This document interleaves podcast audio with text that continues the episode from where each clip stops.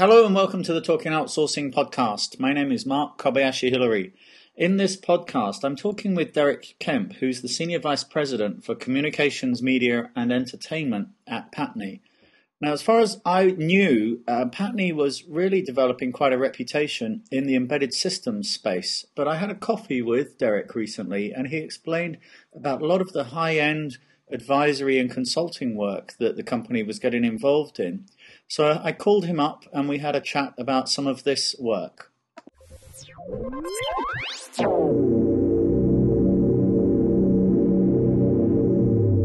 Okay, Derek. So, um, what would be really good, I think, is to introduce um, the, the way that the um, consulting or advisory practice is, is structured in Patni and, and, and how, how you're actually operating.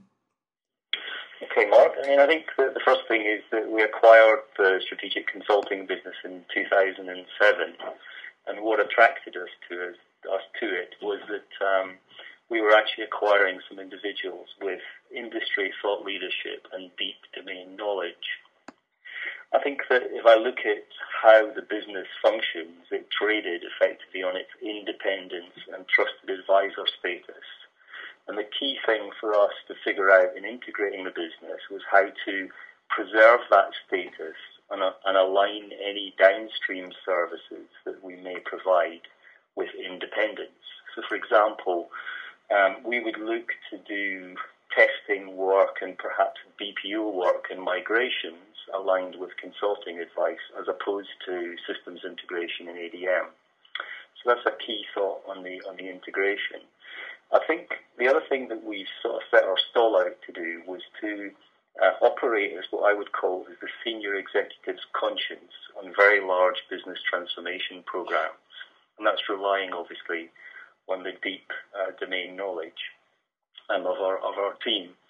If I look at what we do in the industry at large, you know, we speak at conferences on a range of current and future topics uh, give our opinions and visionary statements, coupled with, of course, the pragmatism of many years of actually undertaking, you know, transformation and change um, for large operators.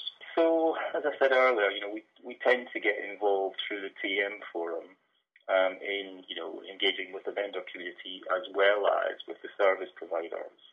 And our offering on the consulting side is really focused at the moment three core issues, one of which is resystemization, which is this whole kind of re-architecturing of systems. The second is uh, a market restructure initiative, which is obviously around where service providers are looking to wholesale their services and perhaps sell through MVNOs in the mobile market and so forth.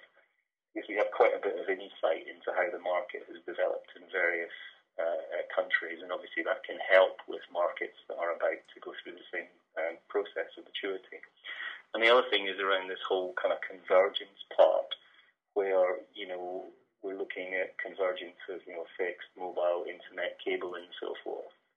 Um, and the whole process around content charging, and in particular how that plays into architecture and so forth. So we see these as being clearly business issues that we're engaging on, and that's the key for us, is to talk about business issues that there is obviously an underlying impact on, on technology. If I look at, um, you know, some of the, the things that, that we've been doing, you know, we've been working, I think as I said to you, I met you, in markets where they've skipped generations of technology, you know, Mm. And I think the industry kind of is probably best known for the amount of buzzwords it generates, you know, in terms of kind of fixed, mobile, 3G, WiMAX, you know, and so forth. And I think that um, you know, we're starting to see interest in some of these uh, countries, you know, where they're skipping generations of technology. So in the Middle East, we've seen, you know, people moving straight to mobile, and maybe the fixed line infrastructure upgrade is lagging behind that. And I think we're starting to see uh, in APAC a similar thing happening with WiMAX, and that rather than laying traditional infrastructure, people are going straight to WiMAX for high-speed broadband. So we're engaged in those those sort of debates. Mm. I think the, probably the last thing to, to close on really around the business is that we kind of see the whole convergence play, which originally I think was uh, was thought of in the context of you know you or I when we were using a service, we'd uh, seamlessly move between different types of infrastructure, you know, fixed, mobile, broadband, and so forth, you know, while we were receiving the service. So what we're actually seeing in the market, which is that convergence is really about the convergence of billing and charging for the service, as opposed to the physical, seamless convergence of service itself. Mm-hmm. Yeah. Yeah. And I think that that's something that uh, we see continuing, and it, it, we we believe that you know operators will continue to be uh, focusing on differentiating themselves by fulfilling their customers' expectations to support different sorts of devices and obviously uh, to be able to provide user-friendly services. Um, and in particular, uh, looking you know to, to, make the experience of dealing with the service provider much more uh, online and automated than it currently is um, today. Okay. Well, I mean, you, you're clearly um, very business focused and oriented, ra- rather than um, just supporting the the, the IT or, or SI part of the organisation.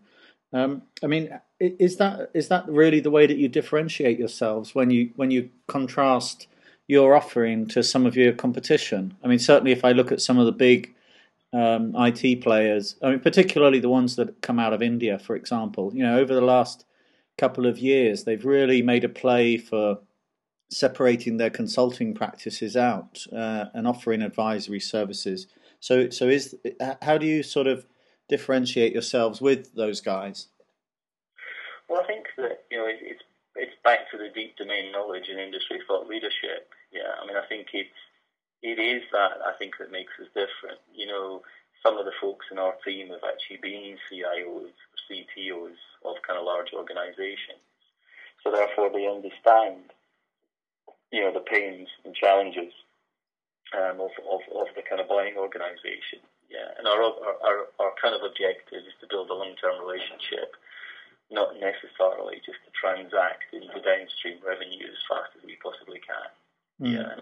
And mean, we've tried, as I said earlier, to keep those service offerings separate, yeah, because it's, I think it's inconceivable that a client can, you know, play with us as a trusted advisor when, you know, they think that our main objective is just to kind of capture a downstream ADM contract and so forth, yeah. I mean, of course, if the client asks us to do that, that's fine, we consider that, but that isn't how we're positioning um, the services. Yeah, we're trying to align the downstream services can provide with maintaining the trusted advisor status. Yeah. And we we think that's what makes us different, you know, and, and having the credibility to do that um, because of the deep domain knowledge and so forth is, is what we're seeing as being uh, being valued by our customers. And I, and I suppose I mean that, that fits back to something you said right at the start the the idea of um, of almost being an executive's conscience then um, and a trusted advisor.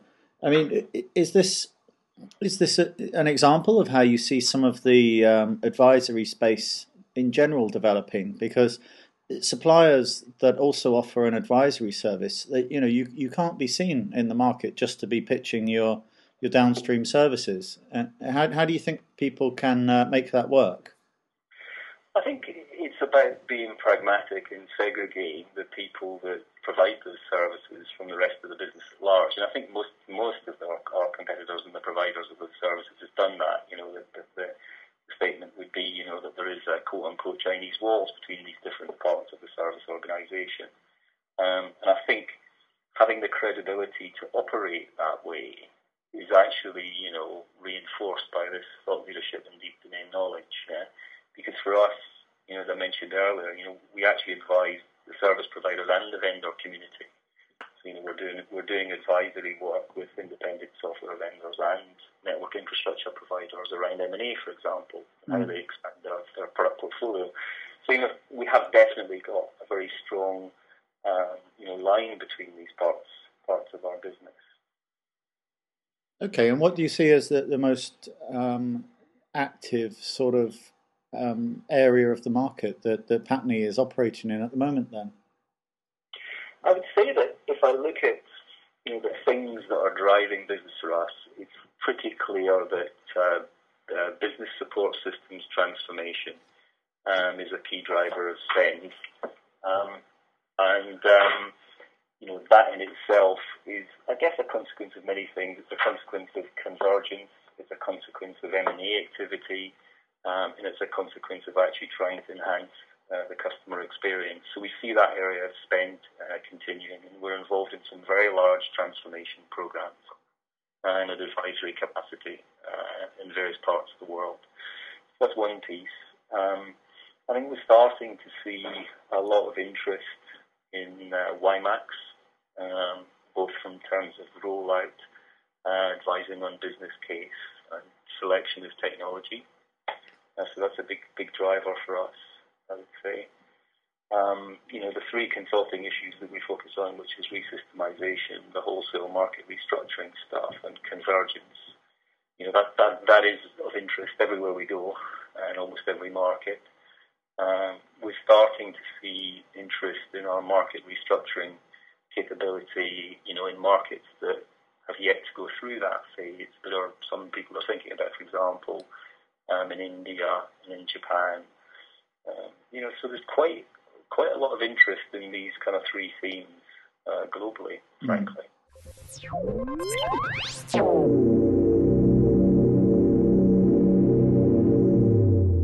Thanks for downloading the Talking Outsourcing podcast. For more information about me and my writing, go to www.markhillary.com. And for more information about Computing Magazine and my blog on computing, go to computing.co.uk. Thanks for listening.